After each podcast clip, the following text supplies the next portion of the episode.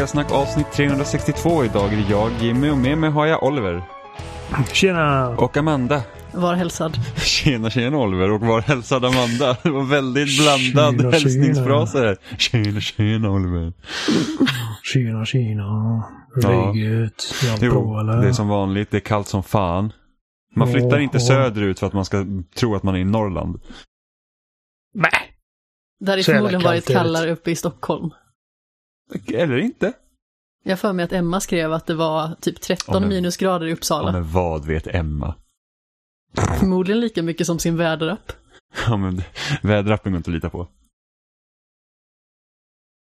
Okej. Mm. Ja, gud. Vi, Ja. hade, vi hade ganska intressant eh, vecka den här veckan faktiskt. Man satt oskyldig och spelade Halo och så ser man att Oliver ringer en och man bara såhär, åh gud vad kul, Oliver kanske vill spela Halo för han har inget bättre för sig. Du vet. Och vad besviken det skulle bli. Ja, jag vet, vad besviken jag blev. För Oliver ringde och sa att han hade en PS5 till oss. Ja, Hurra! Vilket är rätt så som kul. jag helt finansierade själv. Ja, precis. Med våra Ja. pengar. Ja. Eh, Nej, så, så Stefan, eh, eller jag menar Oliver är bättre än Stefan för jag fick bara med bara en bild av Stefan.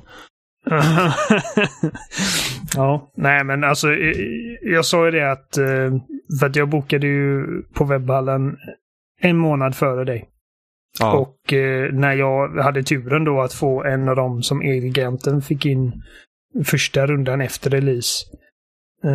Eller ja, efter launchbatchen om man ska säga. Så, så sa jag det att om jag får min före er så kan ni ta den bokningen. Och den kom faktiskt före. Det, jag trodde liksom att de skulle vara i samma batch ändå. mm. Eftersom ja, att det bara var en månad mellan. ja, precis. Ja, vi behöver ju ha två. Så nu har vi en. Ja. Ja, men det räcker ju för tillfället. Ja, tills vi får den andra. Ja. Ja, precis. Eh, så det var ju kul. Det hade jag inte väntat mig. Och det var ju rätt så kul med tanke på att vi pratade om det i förra veckan. För jag, säger att jag har ingen aning om vad som pågår med PS5. Nej, för att jag liksom precis. har hört Jag tänkte noll. också det. Eh, Och vi har fortfarande hört noll. Ja, precis. Vi har inte hört någonting. Nej. Jag har varit inne och kollat, så för jag har ju, jag har ju flera bokningar då för att Emma och Robin bokar ju på mitt konto också. Men jag det var har ju heller väldigt inte fått roligt. någonting. För att jag liksom- hade liksom min yin-yoga-klass där på fredagen och sen när jag var klar med den så fick jag ett meddelande av Jimmy. Oliver har en Playstation 5 till oss, vill vi ha den? Jag bara, såklart vi vill. Eh, nej, jag fick inte heller något. Det var liksom ingenting sånt där liksom att eh, ja, nu, nu är det du snart din tur, bla bla, håll ögonen öppna på inkorn. Utan det var bara, du har en order redo att hämta. Och jag kopplade inte vad det var. Jag bara, vad fan har jag bokat där liksom? Så såg jag, ja, just det.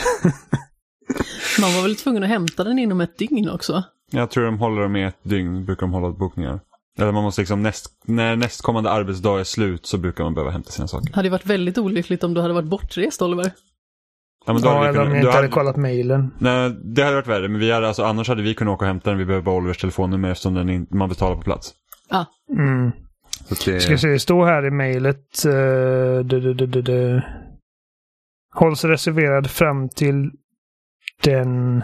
Nej, till den 3 februari faktiskt. Ja, då var det rätt så länge. Det var nice. Men Ja. ibland så brukar det vara så att man har typ ett dygn på sig eller någonting sånt att hämta. Beroende på vad det är förstås. Detta var, jag tror det var den 20... Var den 29 eller den 28 jag fick det? Ja. Ja. Så hur kändes det att springa genom Nordstan med en PS5 som du inte kunde packa ner i en, en Ja, det, eh, jag, jag plastkasse? tänkte inte på att eh, liksom ta med någon form av uh, Ikea-kasse eller någonting. Utan det slog mig liksom när jag stod i kön då för att hämta den att eh, shit, jag kommer liksom gå runt mitt inne i stan med en liksom PS5 exposed. Och detta är alltså då efter att någon har brutit sig in i mitt förråd. För att jag har kartongen till PS5. eh, synligt i förrådet. Eh, så har någon liksom bänt upp vårat lås och liksom gått igenom lådorna och sett att åh fan, de är tomma och sen stuckit. Eh, så jag tänkte att ah, nu, nu, nu får jag gå fort innan någon bara rycker den här från mig. Hur- Vad ska jag säga till Jimmy och Amanda då liksom? så du fick gå där försvarslös och rädd.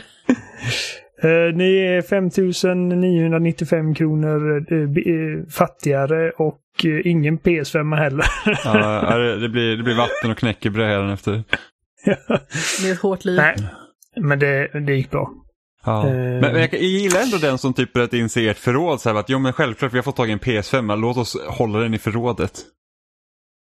Ja, men jag, kan, jag hade kunnat tänka mig liksom att det är inte omöjligt. Det kan vara någon jävel som har köpt två stycken bara för att sälja den ena liksom. Och ha den i förrådet fram tills man får ett liksom helt sinnessjukt 20 000 kronors bud eller någonting. Ja, det är sant. Men det är ju som att ha det kan- guldtackor i förrådet.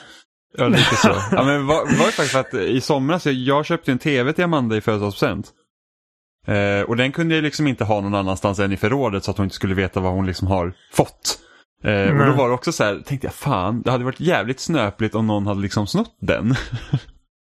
När man har det hade varit nere. jävligt. Ja, Ja. det hade varit trist som Så, fan. så att jag hade ju massa filtar över den och sen så paketerade den ju där nere. Den fina inslagningsmetoden, sju rullar papper. Jag köpte fem rullar papper, jag behövde använda två. Men det är svårt att veta. Jag fick ju använda en eh, hel rulle papper när jag skulle slå in din eh, köksassistent också, som du fick i julklapp. Ja. Det var ju väldigt roligt för att då fick ju du liksom stå kvar i köket och inte komma in förrän jag var klar. Och det var verkligen ett eh, blir, det blir, gediget pusslande för att få ihop varenda liten pappersbit. ja, men det, brukar, det brukar vara så. Lite jobbigt. Jag fick paketera in en, en spade en gång på jobbet. Och det, det var liksom så här att när, när de kom då till kassan, och det här jobbade jag i Upplands Väsby, vi hade inte så mycket kunder så att man, man kunde liksom ha tid sent på kvällen liksom, när det var precis innan stängning. Och så kom man fram och så bara, "Ja, men slår ni in också? Ja men det brukar vi göra. Det, det speciellt om det är lugnt liksom. Då kan vi slå in. Han bara, ja kan ni slå in den här? Och jag trodde de skämtade med mig när det är en spade. Vem slår in en spade? Det är inte som att jag bara... Man ser ju vad det är. Ja, jag satt, jag bara, så jag, jag, jag bara, haha, typ tänkte jag. Och sen så, så bara, jaha, ni var allvarliga. Så bara, jag kan inte göra något så att, alltså jag har ingenting så jag kan dölja vad det är för någonting. Jag kan slå in den men det, det syns ju. Nej men det gör ingenting. Det var väldigt roligt för att eh, pappas pärlor hade gjort någon sån här eh, lurighet liksom inför julen och då skapat liksom kartongformar för att paketen skulle se ut som att det var något helt annat. Så det var en kartong som såg ut som en stekpanna och så var det liksom en liten utskuren rektangel i där presenten låg och sen så var det en som såg ut som en fiol till exempel. Ja, nå- någon som Väldigt bara, åh jag har sett fram emot att få en stekpanna och så ligger ett par strumpor i den. Man ska ju göra det att man tar sin gamla Playstation 5-kartong och lägger typ en cola eller någonting i den. Någonting som väger. Eh, och så ger man bort den. Det är snällt. alltså, jag, jag har ju hört så många liksom, när de pratar om konsolen och säger hur ful den är. Och när jag, liksom, jag har tittat på bilder och sånt så tycker inte jag att den är... Alltså, jag tycker inte att det är en ful maskin. Men den är så jävla stor att den är ju inte vacker på grund av storleken. Mm, nej, den, tar, den är... Det är en det. Alltså den är, Eh, den är sjukt stor. Ja, verkligen. Alltså jag tycker inte Jag tycker heller att- att den är jätteful. Alltså det är inte precis som att det är det vackraste jag har skådat. Men alltså den är så snygg ut på bild för då är den typ 10 cm hög. det, är liksom, det är storleken som gör att den inte ser speciellt vacker ut.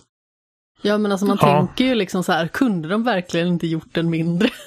Jag tror att den är så stor på grund av att det är deras kylningssystem tror jag. Som gör att Ja, den, och det den finns säkert många komponenter som behöver sin plats naturligtvis också. Och det är förmodligen så, någonting som de kommer kunna utveckla i framtiden. Så att nästa maskin som kommer, någon form av slim-version, kommer ju liksom inte att vara lika otymplig. Men jag liksom lyfter den här och bara så här, vilket jäkla åbäke. Mm. Den är ju tung. För att PS4 den är ju, den är ju alltså, där har de verkligen maxat, eh, alltså de har verkligen tryckt så mycket teknik in i på så liten yta som möjligt. Den är verkligen liksom så här. Men då låter den också. Ja, ja, men alltså, mm, jag har ju öppnat en Playstation 4 en gång och det är som ett bibliotek. Allting är verkligen ihopknökat. Jag fick ju öppna min PS4, det- det- jag tror inte att jag har nämnt det i podden, min eh, interna hårddisk rök ju. Eh, på, på min PS4. Så att den behövde jag ju byta. Ja, det var inte så mycket. Man, jag öppnade, nu ljög jag, man öppnar inte PS4 när man ska ta ut hårddisken. Den, den har liksom ett fack för det. Den har väl det på sidan? Mm. Ja, så det är ganska lätt. Men det var ju... Det, det, var, det var ju jag har spännande. sett Adam öppna en PS4 Pro för att uh, rengöra fläkten med så här typ tryckluft.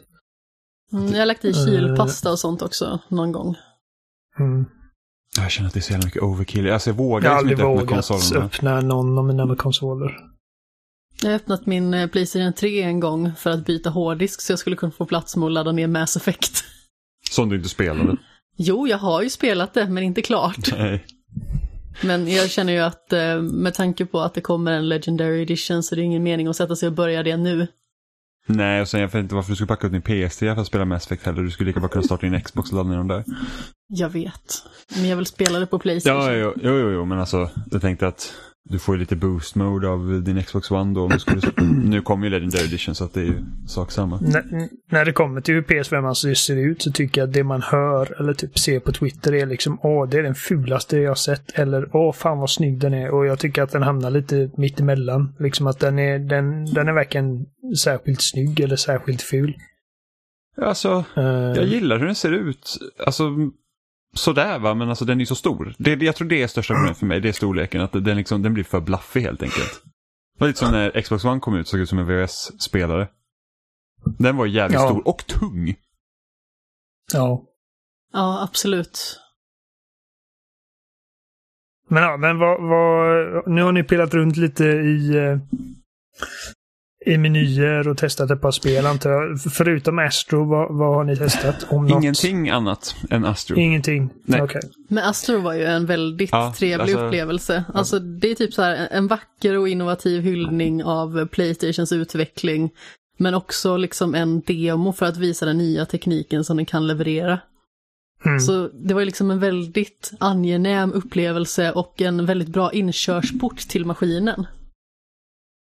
Ja, men de, alltså, så fort man startar spelet så visar de exakt liksom, okej, det här är kontrollen, det här är triggersen, det här är Uh, rumble-funktionen, det här är uh, liksom högtalarna och allting och gör det på ett väldigt charmigt sätt. Ja, alltså det, är ett, alltså det var ett väldigt trevligt spel faktiskt. Nu gillar jag ju även Astros eh, Rescue Mission som kom till Playstation VR. Tycker jag är skitbra det spelet och det här var ju liksom, det här var också jättebra. Alltså det finns himla många bra komponenter. En av mina favoriter var om man skulle åka skridskor. Man verkligen känner skären när man åker runt. Mm, kontrollen. Ja, det var helt underbart. Och eh, jag känner liksom att jag vill ha ett skridskospel nu till Playstation 5. Sen så eh, var ju den här lilla botten så himla söt när han sprang runt med sin badring. Det var också en väldigt eh, positiv Ja. not. Den var jättegullig. Och Ja. även när man typ klarade någonting och han gjorde den här Saturday Night Fever-dansen. Ja, ja men de är, alltså det är väldigt charmigt. Jag tycker det är så kul med, med Astro då, och det gäller ju liksom alla tre spelen egentligen som finns, är ju det att de lyckas på något sätt komma åt den här ty- typiska Nintendo-magin som Nintendo har i Mario i princip. Ja men Det- precis, det är det, liksom- blir ju väldigt maskotvänligt. Ja, men inte bara maskotvänligt utan även att spela. Alltså det, man har ju kört många olika 3D-plattformare och liksom det är ingenting som känns som Mario. Eh, Liksom det, det, är någonting som saknas men jag känner ändå att den kreativiteten som de har här den, den lyser liksom igenom. Och jag tycker att banorna, alltså det känns nästan som ett så här mini Super Mario Odyssey. Det liksom de här små liksom, områden på banan, man kan gå runt, man letar lite hemligheter och sådär. Inte för att det är egentligen några pussel som så utan det är mest med att hitta liksom i gömmor och sånt. Men det är liksom, jag tycker det är jättetrevligt. Ja, jag också. Och som sagt, det är ett väldigt eh, innovativt sätt att eh, berätta olika typer av eh, platser i, i liksom känslan då i händerna. Alltså allt från hur man liksom springer på metallen eller genom sanden eller vad det nu kan vara eller hur det rasslar i buskar och sådant. Det är ju väldigt speciell känsla när man liksom känner typ hur sanden verkligen yr kring en och typ upp i ansiktet på en utan att det är fysiskt i ansiktet på en. Mm. Ja, jag tycker fortfarande, jag tycker att Microsoft borde bara liksom rakt av bara kopiera hela den skiten så att det blir en ny standard för Rumble och sånt. Mm. Eh, jag vet att... Uh, alltså ifall man tycker liksom att det är en revolution eller inte. Det, det, det, vänta lite, ska vi se. Där, strömkabeln i datorn. Eh, det är olika. Jag vet att jag såg på Twitter att Aron, uh, vad är det han heter, Westerberg Ringhög. Ja. Eh, han skrev någonting i stil med att alltså nu har jag testat DualSense. Jag fattar inte vad det är för, uh, liksom vad hypen är med kontrollen. Liksom. Alltså, vad, det, det känns inte som den liksom halleluja-upplevelsen som jag har hört många beskriva. Men vad Och- hade han testat det i liksom? Ja, det vet jag inte. Jag, så jag, jag svarade inte heller. Jag bara såg att han inte tyckte att det var liksom värt hypen. Uh, det enda jag kunde känna var liksom att, men oavsett ifall man tycker att det är liksom det bästa sedan skivat bröd eller inte så får man väl ändå medge liksom att det är betydligt roligare än bara vanlig Rumble.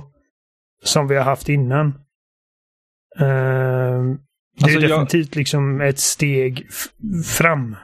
Sen ja. hur stort det steget är, det får man ju... Alltså jag, jag kan hålla med till viss del. Det kändes lite ovanligt först när man började spela för det, alltså att det vibrerar konstant i hela kon kontrollen. Liksom. Det, det, är liksom, det är hela tiden något som händer i kontrollen, vilket, vilket jag fann lite störande först. Det var... Alltså det kommer ju inte vara så i andra spel. Nej, nej. Det är ju bara för att det här visar upp exakt allting i stort sett som den här maskinen kan göra. Och jag måste säga att jag är otroligt imponerad över liksom den prestationen och hur allting känns. Alltså allt ifrån snö till is till moln och vad fanken det kan vara liksom. Alltså jag trodde att jag skulle bry mig mer. Och sen när jag spelar så att ja, men det, det är väl kul. Och jag kan tänka mig att, alltså det ska bli jättespännande till exempel att testa Ratchet Clank och det kommer och se hur Jag de... trodde att jag skulle bry mig mindre. Ja, men att se, se jag är vad... inte så teknikintresserad. Och se vad, se vad de kommer göra med det så man får se det liksom i andra kontexter. För, att, för det är lite så här att samtidigt är jag tror nästan, alltså, visst vi kan prata om Rumble, jag tycker nog det häftigaste är nog att, att uh, motståndet till triggerserna kan ändras. Ja, typ när man skjuter eh, pilbåge alltså, eller när man, skjuter pilbåge eh, och klättrar med apan och man måste liksom ha, man måste stanna tidigare på vissa ställen för annars har man sönder. Liksom, är väldigt... Motståndet till triggern är, tycker jag definitivt är det absolut coolaste. Det, det är väldigt uh... häftigt. Men samtidigt så att det är svårt att säga i det här spelet. Hade jag testat Call of Duty och fått känna det i Black Ops Cold War, hur det känns där, då hade liksom, för, att, för att en shooter där använder triggersen så himla mycket, så bara, kommer mm. det bli jobbigt? Liksom, är, är, kommer man komma till den punkten att det är liksom så att det blir för stor möda att hålla på med alla de här extra grejerna för att, för att det ska liksom, för att det kanske tar från upplevelsen? Åh oh, nej, du får mm. lite extra fingerträning. Ja, men alltså, spe, spe, ja, men det är legitim... Sitter man och spelar Halo en hel dag och sen ska man liksom tajma skott och man känner att det är så jävla jobbigt att trycka på den avtryckaren nu. Så då, liksom, visst, man kan ju säkert stänga ja. av eller minska det. Jo. Så det är, väl, det är väl så jag känner lite att det är... Jag, jag tror att nyckeln kommer vara liksom att ha options och grejer, att man helt mm. kan stänga av det ifall man vill. Eller det kommer man ju med... säkert kunna göra. Inte ja. säkert, inte, inte, inte, det, är liksom inte, det är inte självklart att alla kommer kunna göra det. Jo, men jag, jag tror faktiskt att det kommer att finnas möjlighet att stänga av det för att det finns ju personer som, eh, som känner obehag av eh, sådana här upplevelser. Eh, och tanken är ju liksom att det ska tillföra någonting. Och om det finns personer som eh, obehagas av att eh, det till exempel vibrerar eller att eh, det är motstånd så kommer man säkert kunna stänga av det. Precis det skulle inte förvåna mig om det annars. går att stänga av det i PS5 egna liksom, systeminställningar ja, redan nu. Ja, jag är inte 100% säker på att det går att göra det. Jag vet att man kan ha en viss nivå av Rumble. Du kan sänka styrkan i Rumblen, vilket jag förmodligen kommer göra när jag har en egen maskin. Att jag kommer i alla fall inte köra på det som är default, för att jag tror att det är för mycket för mig. Men då eh, borde ju noll vara inget. Ja, men jag vet inte om du kan stänga av det. Jag tror att du kan, det är precis som du inte kan stänga av lyset i kontrollen på PS4. Du kan, Nej, jag, vet, jag har inte testat, det, det var bara en tanke så, som slog så, mig. Jag, jag, är inte, jag är inte 100% säker nu för jag har inte kollat. Jag skulle egentligen göra det men jag har glömt bort. Eh, men, men med det sagt så är det ju otroligt roligt att det i alla fall har hänt någonting med, med kontrollen och jag hoppas ju att utvecklare då kommer använda de här funktionerna så att det inte blir som eh, i, till Nintendo Switch med HD Rumble som ingen använder. Mm. Men man vill ju se vad olika typer av utvecklare kan göra med tekniken. Jag tror att Ratchet Clank kommer nog vara ett ganska så bra exempel på vad man kan använda det till. Och sen så är ju Insomniac väldigt kreativa redan från början så jag är helt säker på att de kommer hitta något kul sätt att eh, visa upp liksom den här typen av funktion. Och sen får man hoppas så... att det är fler utvecklare än Sonys egna studio som gör något med det också. Så att det inte glöms bort. Jo, alltså eh, jag tror att det som just talar för Ratchet Clank är ju liksom deras kända vapenutbud. För jag vet att i Spiderman så gör de inte någonting roligt med den i princip. Vilket jag tyckte var lite av en besvikelse. Um, Problemet är ju att det kom liksom i någon form av uh, klyka där. Det var liksom precis i mitten av uh, när man lämnar Playstation 4 och när man äntrar Playstation 5-eran liksom. Så det var förmodligen det som var det största problemet där. Ja, alltså det, ja, det är svårt att säga, men uh, det är möjligt. Uh, så jag kan vi, tänka mig att ett nytt även... Spiderman sen liksom kommer ha mycket mer av den typen av funktion. Alltså typ ett Spider-Man 2 Förhoppningsvis. eller vad det nu är. Förhoppningsvis. Och Demon Souls använder ju de olika grejerna. eh, men, men de har ju också, alltså förmodligen väldigt medvetet, liksom tacksamt nog, valt att inte liksom göra massa grejer bara för sakens skull. Utan det, det är små subtila grejer som att Ja, som jag sagt på podden förut, liksom att olika material känns lite annorlunda i vibrationen när man slår på det med sitt svärd. Eh, Och eh, det blir liksom ett litet sprakande sensation när man typ eh, applicerar eld till sitt vapen och sådana grejer. Men Mm. liksom mycket mer invecklat och så blir det inte. Så att det enda jag spelat där de faktiskt använder liksom alla de här olika grejerna, det är ju Astros eh, Playroom. Mm. På tal om Astros Playroom, alltså jag håller med Amanda det du säger om att det, liksom, det är en väldigt angenäm, även om jag inte hade använt det ordet själv för att jag är alldeles för bonnig. Eh, det, var en, det var en trevlig upplevelse. Eh, jag tycker det är lite överhypat dock, för att det är inte ett sånt spel som jag känner, jag hade inte betalat för det. Ja, jag hade nog lätt kunnat slänga Eh, pengar på det. Jag Eller det också, på- jag tyckte det var det supermysigt. Ja, hade det kostat 879 som Demon Souls gör så att nej. Det hade jag Ja. nog inte gjort. Nej, så men det här hade förmodligen kostat typ 199 Alltså eller 2 någonting. 300 liksom, det hade jag nog kunnat ge det. Ja men precis. Ja, Jag tycker ju att det känns som någon form av livskvalitet att eh, Sony faktiskt slänger med det här lilla spelet. Ja, jag tycker och också det var jag tror liksom perfekt att börja med. Ja, Det är väldigt smart av dem också för att det, ja, som du säger, det är det perfekta liksom inkörsporten till, okej, detta är vad PS5 man klarar av. Ehm, och vad den erbjuder som föregående maskiner inte gör. Mm. Eh, jag tycker bara liksom, jag vet att det är, åh, det är roligt att se de små bottarna. De bara, åh, det där är liksom Astrobot Dante och det där är Astrobot uh, Joel och Ellie och bla bla bla. Men jag tycker att Astrobot spelet... Kratos som blev skitarg när jag råkade bumpa in i honom med min badring. Han bara "Äh!" Och det är charmigt och det är kul och så, men, eh, men jag tycker liksom att allt det där och att alla samlarobjekt är olika typ Playstation-manicker så, så att man liksom till slut när man har tagit allting så har man liksom alla olika maskiner. Alla olika varianter på de olika maskinerna. Så det är Slim och Pro-modeller. Alla olika kontroller, minneskort och alltså liksom alla de här produkterna de har sålt. Och det liksom, det, jag tycker att det gör att spelet känns mer som en sorts eh, jag vet inte, nästan som en reklamfilm. Ja men alltså det är ju någonting någon som form står av på sina egna ben. Det är ju någon form av reklam på sätt och vis, men samtidigt så är det ju någon form av nostalgi, nostalgitripp på samma gång. Vilket Absolut. jag tycker är väldigt Och- charmigt. Och, och ett, mer, ett, mer, ett mer passande sätt att beskriva det på än reklam är väl att det är en hyllning liksom till deras Ja. historia. Och där, där Eh. tycker jag ändå det är ganska intressant också hur de skiljer sig från Nintendo.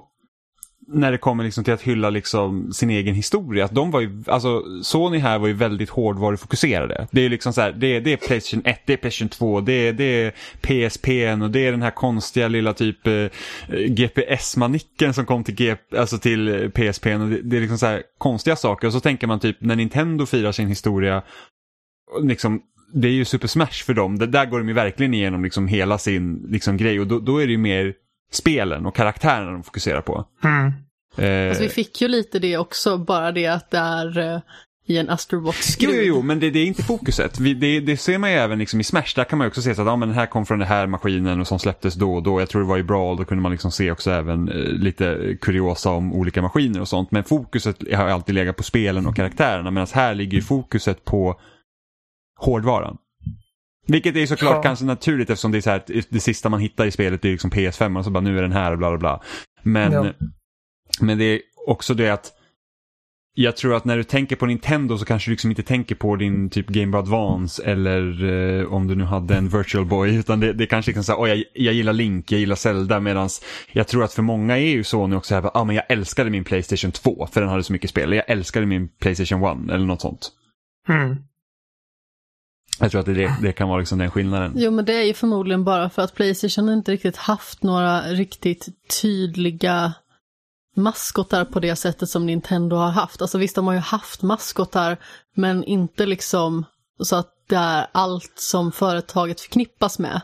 Alltså, säger någon. Mario, så blir det liksom synonymt med Mm. Nintendo. Alltså Crash Bandicoot var ju typ det närmaste Sony hade en maskot på 90-talet. Alltså Crash var så stort. Ja men det är ju liksom ingen Mario eller Sonic som är så tydligt förknippad nej, nej, men med de, sål, de, de liksom. sålde Crash till Activision, eller Naughty Dog sålde Crash till Activision. Jag, jag tror inte att Sony ägde Naughty Dog just då, men Crash var liksom synonymt med Sony. Och sen försökte de med Sackboy under eh, PS3-eran till exempel. Eh, att vara någon form av maskot och sen så har ju liksom det, alltså efter, efter, eftersom deras spel, liksom Nintendo kanske inte har några större ambitioner att berätta liksom eh, har, har narrativ i deras spel som är liksom till för, för vuxna om man säger så. Där är det liksom mer så att ja, men vi har Mario, det är kul att spela. Även om Zelda ibland liksom når, liksom pekar lite dit åt att ha någon form av liksom fördjupad berättelse så är det ju inte, det är inte Last of Us eller God of War eller, eller Uncharted men eller. Infamous eller Horizon. Så att, Det är ju liksom Det- inte fotorealism eller på något vis liksom så allvarsamt så att det känns som på liv och död på det sättet. Och sen har de ju också så stort tredjepartsstöd. Så att du liksom har dem också som förknippas med, med eh, Sony. Så till exempel Metal Gear är en serie som jag skulle säga att de flesta som har varit med i svängarna ett tag skulle förknippa det som en Sony-serie trots att det inte är det. Även typ Silent Hill eller ehm, Mm. eh, vad var det jag tänkte på nu då? Roligt är att många ser Final Fantasy som Ja, en Playstation-grej. Och även, Även Tomb om den har Raider. funnits långt innan Playstation ens existerade. Ja, och även Tomb Raider också. också. Ja. Liksom, Lara Crofts första äventyr är verkligen liksom förknippade med Sony. Så- Metal Gear släpptes väl typ på NES från början? Ja, eh, vad heter, nu ska vi se, vad heter den maskinen då? M... Det finns en NES-version, men... Ja, eh, precis, men det är, MX... eh, Eh, Ja, Eller... Någonting, någonting. MXS eller något sånt där. eh, Ja, men det den, låter rimligt. Så, så att det, Ja. men, men liksom, Metal Gear blir riktigt stort med Metal Gear Solid och det var ju en Playstation exklusivt. Precis. Och, och, och även om Final Fantasy varit poppis innan så var det först när Final Fantasy 7. när Final Fantasy 7 kom och de, som egentligen var planerat att vara ett spel till Nintendo 64 har jag för mig, men eh, eftersom Nintendo fortsatte med kassetter och inte hade CD-ROM så får de liksom inte plats med allting och så gick det över till Playstation och det var så det blev exklusivt där. Och sen så var ju Final Fantasy Sony exklusivt fram till Final Fantasy 13. Mm. Och Visst. Final Fantasy var ju liksom väldigt tydligt förknippat med Nintendo initialt i och med Ah, ja. att vi hade ju liksom eh, NES-titlarna, jag har för mig att det är 1, 2 och 3 och sen så släpptes väl både eh, 4, 5 och 6 på SNES. Och jag vet inte, eftersom sex, det, ja, jo, det, jag tror det är så, även om Final Fantasy 6 är ju Final Fantasy 3 i USA. Jo, men Så- så precis. jag vet men, men det är ju men- den, men- den sjätte titeln. Ja, så Och den släpptes eh, på SNES. Ja, det gjorde det. Så att, så att de, Sony, när de liksom gav sig in i branschen så lyckades de ju bli väldigt liksom dominanta inom tredjepartsspel. Och sen hade ju, alltså Nintendo hade ju rena rama gerilla eh, liksom metoderna de, där de eh, när de hade eh, tredjepartsutvecklare till sig. Det var så att de fick inte släppa mer än ett spel inom spannet av ett halvår eller något sånt där. Och, och att eh, släpper de spel på Nintendos maskiner så får så det kommer liksom väldigt stor klausul. Det gjorde ju så att flera företag, de gjorde ju mindre dotterbolag så att de skulle kunna släppa fler spel på, på, på NES och SNES. För att man, ett företag fick bara släppa x antal spel inom loppet av ett år på Det finns maskinen. sätt att gå runt det där om man vill. För att det skulle vara så exklusivt att släppa Nintendo. Ja men Nintendo har riktigt haft fuffens för sig alltså. Jag tror att när jag började bli på riktigt intresserad av spel på tidigt 2000-tal då var det ju då åkte de ju fast i eh, EU-domstolen för eh, att ha för höga priser. Ja, just det. Så att, eh, ja. Så Nintendo är lite, är lite fuffens där. Har de haft för sig. Små skurkar. Ja. Eh, Men Astrobot är trevligt. Alltså jag skulle så gärna vilja ha en liten Astrobot-figur. Ärligt talat. Jag, jag, tycker, jag tycker att den designen de har på den lilla karaktären tycker jag är, är fantastisk. Jag, jag, jag tycker den är så himla charmig. Den är Jättegullig. Ja. Eh, Så det är vad jag ska leta efter nu. ja, Ända tills din födelsedag. Och får jag inte tag på det så blir det julklapp. Så det är svårt att hitta. Eh, men maskinen överlag känner jag väl lite så att nu är jag inte bekanta med jättemycket med den. Jag måste säga jag älskar är verkligen att äntligen är eh, affären inte en egen app. Den är integrerad i maskinen direkt. Mm. Eh, vilket gör att det är så himla mycket skönare att komma runt. Eh, om söker man upp, alltså sökfältet där uppe så, är, så kommer det liksom direkt dit. Jag saknar sidobaren som man kan få upp om man håller in Playstation-knappen. Jag kunde inte bry mig mindre. För att den navigationsmöjligheten, alltså igår när vi höll på att ta alla troféer i, eh, i uh, Astrobot så tycker jag att det, det, alldeles, det tar för lång tid att komma in till troféerna. Ja, men du skulle hela tiden mecka med att gå in på att välja spelet igen. Det är ju bara att gå tillbaka. Ja, men, ja, men alltså när vi ska till troféerna. Jo, ja, men För att det är det, så här, play. Playstation-knappen och så man troféerna. Det, då måste man, Playstation-knappen så måste man in på profilen och sen trofén och sen välja spelet. Det, det är också så här att varför, varför gömmer man undan det när jag känner liksom att är jag inne i spelet då hade man gärna haft liksom spelets meny lättillgängligt på en gång. Ja, men alltså det viktiga för mig här, det är att man vet vad man ska göra. Alltså visst, det kanske tar några sekunder att göra det, men jag vet vad jag ska göra. Jo, alltså, alltså- jag har ju fortfarande typ inte någon koll på hur jag navigerar mig i min Xbox. Bara för att den är så himla krånglig och eh, så himla fult uppbyggd på insidan. Men där har man också sidobaren där man har allting. Ja, men jag det- vet inte riktigt, jag, jag det- använder mig inte riktigt av den så jättemycket, men när jag väl har gjort det så, Och det visst det funkar väl någorlunda. Och men... det var ju det som Sony tog efter i PS4, vilket jag älskade verkligen. Att man kunde ha den där. Så det jag känner liksom att, att, att baka undan vissa grejer så, det, det är lite... Det var som när Microsoft började ändra på um, 360 och bara gömma partyknappen längre och längre in i systemet, vilket var helt absurt. Sidobaren, den har ju liksom blivit en liten ruta, eller man ska säga, längst ner Ja, istället. Och visst, den är inte exakt likadan, Nej, alltså men jag det- har absolut inga Nej problem men alltså med den baren längst ner, den, den, den, alltså, den versionen som finns på PS4, det är den som är längst upp. Det är det är ju samma sak, nästan. Men jag förutom bara liksom känner så här att det viktiga för mig i avseendet det är att jag vet var jag ska. Att jag inte behöver krabba runt och bli irriterad på att menyerna är helt oförståeliga och det är det som jag tycker har varit så himla praktiskt med åtminstone Playstation 4 och 5. Det är att det liksom är lätt att navigera i systemet. Alltså Playstation 3 till viss del också, även att den var mycket Playstation, mäktigare. Playstation 3 var hemskt. Den var mycket mäckigare, men jag tycker fortfarande att den var bättre än eh, Xbox. Nej, 360 var fan guld. Men jag har inte haft en 360. Nej, men tre- 360 var fan... jag tror att mycket av detta handlar också om bara liksom vanesaker och Jo, men så, så, alltså självklart kommer man vänja sig vid det, men nu när man går från PS4 till PS5 Ja. så blir liksom skillnaden tydligt. Eh, Ja, jag tyckte det var en saknar ganska sömnlös såna- övergång. Jag, jag saknar så här, någon så här sidobar också i början, men det, det är inget jag tänker på nu längre, utan det är liksom... Man, man får liksom koll på saker och ting ganska Oh, snabbt. Det, Eh, det är klart att man får det. Jag bara först, alltså, det är så här att, och, och jag antar att så, bryr man sig inte om trophies då är det en så himla liten sak. Men liksom så det så här att om jag ska liksom hålla på och titta upp trophies då vill jag enkelt kunna komma till den menyn. Jag vill liksom inte ha en massa olika steg att gå igenom när det borde vara enklare, känner jag. Alltså det, det är en sidogrej liksom, men alltså på PS4 är det skitlätt att komma till troféerna för att kunna se. Och det, är, och det är liksom att spara tid. Jag, liksom att onödiga knapptryck är jag inget fan av.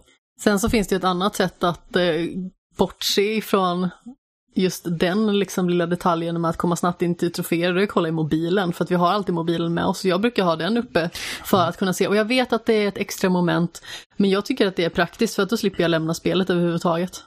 Ja men den här, eh, jag är inget fan av den här second screen grejen. Tänker du app, tänker Ja, man kan, man kan, då? man kan gå in, i- ja i Playstation-appen. Du är inget fan Ja. av second screen-grejen, men du sitter med walkthroughs på din padda. Ja, ja men det är skillnad. Nej, det är det inte. Det är klart det är skillnad. Nej, det är inte skillnad. Jo, Oliver var skillnad. med mig här. Det är klart det är skillnad för du, du gör jag någonting på annat på Jimmys paddan. sida. För att det är liksom, har jag allt på Eh. maskinen så, så, har jag ju allt på maskinen liksom. Så det, det är Eh, därför, det är därför typ mitt, alltså jag kommer ihåg att mitt typ achievement-intresse dog ju när Xbox One kom först. För att det var så jävla krångligt att komma till den där jävla achievementen alltså. Helt Rättelse, jag, jag, jag ställer mig inte på någon sida, men jag tycker inte heller om att ha liksom appar och grejer igång. Det, det, det där... Nej, det orkar jag inte med. Och Men det stör ibland- mig heller inte att jag... Att, uh, alltså, användargränssnittet PS5 man stör mig inte. Nej, alltså, det, det är bara en sån här liten detalj. det är typ här, och det två, kommer tre ju- extra knapptryck för att komma till, eh, till troféerna och det är liksom... Och det kommer ju förmodligen ändras. Det kommer ju säkert lägga, alltså inte för att PS4ans eh, interface ändras jättemycket under de här 7-8 åren. Men, men några, små förändringar. några små förändringar har ju liksom kommit. Eh, och jag har inte liksom dykt ner tillräckligt djupt i gränssnittet för att veta. Alltså nu gäller det mest att lära sig vart man hittar över allting. Liksom. Mm. Eh, jag hittade till exempel en funktion som jag är väldigt förtjust i var att man nu kan se hur länge man har spelat alla spel. Eh, som, man, som man kan se. Inte för att det stämmer 100% men eh, det är ändå kul. Jag, jag gillar ju sån statistik. Och vi har spelat då- ungefär 160 timmar Fall Guys. Ja, jag har spelat 165 timmar. Jag tror att du har spelat Fall Guys mycket mer än vad jag har gjort. Va? Ja, det tror jag. Du, du, har, du har flera runs där du har liksom spelat mycket Fall Guys själv som inte jag har spelat Fall Guys. Ja, men det gjorde ju du också när du var uppe i Stockholm i Jo, jag tror- september. Jo, jo, men jag tror inte att jag, jag, jag tror att du har spelat mer Fall Guys än vad jag har gjort. Okej, ja, jag får kolla det sen. Ja, om du kan hitta det. Sluta.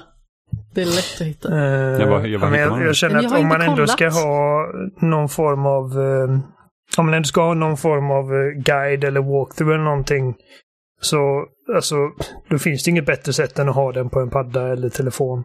Och om man då dessutom ska ha appen också. Så man ska hålla på att byta mellan fönster Ja, fast- inne i det andra fönstret. Fast jag tror inte man behöver det. Alltså säg nu till exempel att, att Jimmy i det här fallet då skulle sitta med någon form av achievement-sida. Då ser han ju vilka achievements det är just där. Och då vet han ju förmodligen vilka det är som han behöver ta i och med att det är de han zoomar in på. Det är alltså som att jag skulle bara sitta med Playstation-appen och ha troféer uppe. Och jag kanske inte behöver i det här fallet då, eh, som det var med Astro, så behöver man ju inte riktigt googla sig fram till hur man löser olika troféer, Nej. utan där kan man ju bara läsa, ja men gör det här. Mm. Jo, men precis. Så jag tycker Nej, jag inte. Alltså, det är jag, jag, jag, egentligen ett tycker inte, inte-problem.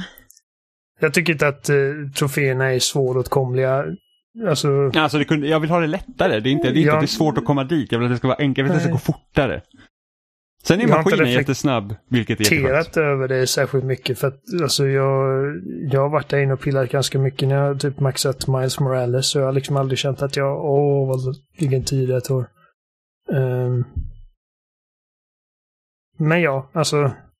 Jag hade inte haft något emot heller om det var ännu något knapptryck mindre, om man ska säga.